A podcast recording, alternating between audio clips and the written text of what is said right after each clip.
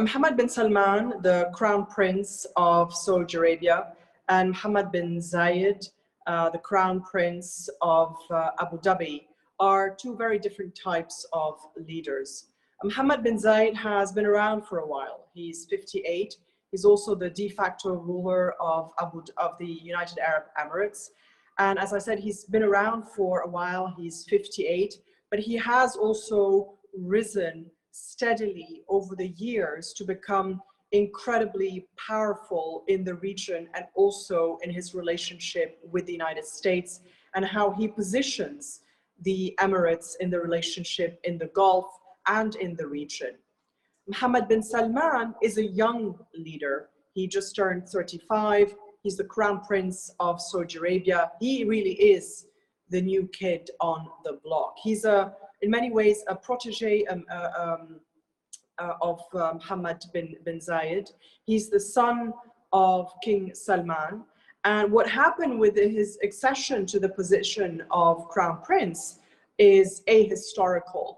Uh, we have not seen a succession in that way where the son of the king uh, becomes the crown prince. In essence, um, bin Salman jumped a lot of stages to get to where he is today. And he did that in a fairly uh, ruthless Machiavellian uh, way by sidelining other uh, cousins or uncles who were more directly in the line of succession.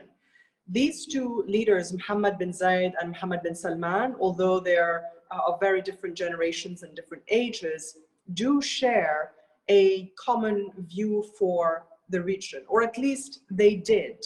Since Mohammed bin Salman has uh, risen in the circles of power in Saudi Arabia since 2015 when his father acceded to the throne, um, the closeness between Mohammed bin Salman and Mohammed bin Zayed has shifted a little bit, particularly in the last year.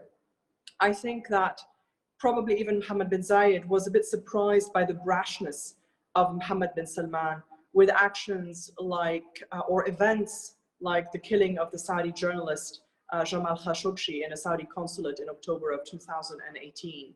Although Mohammed bin Zayed is very um, brash himself in some ways and very daring and very assertive in his foreign policy, that's not the kind of action that he would have uh, condoned directly or indirectly. So there's been a bit of distance between, uh, between the two over the last uh, year or so, I would say. But they still have a common vision for the region, and that is closeness to the United States, um, opposition to Iran, and to some extent, uh, better relations or actual relations with Israel.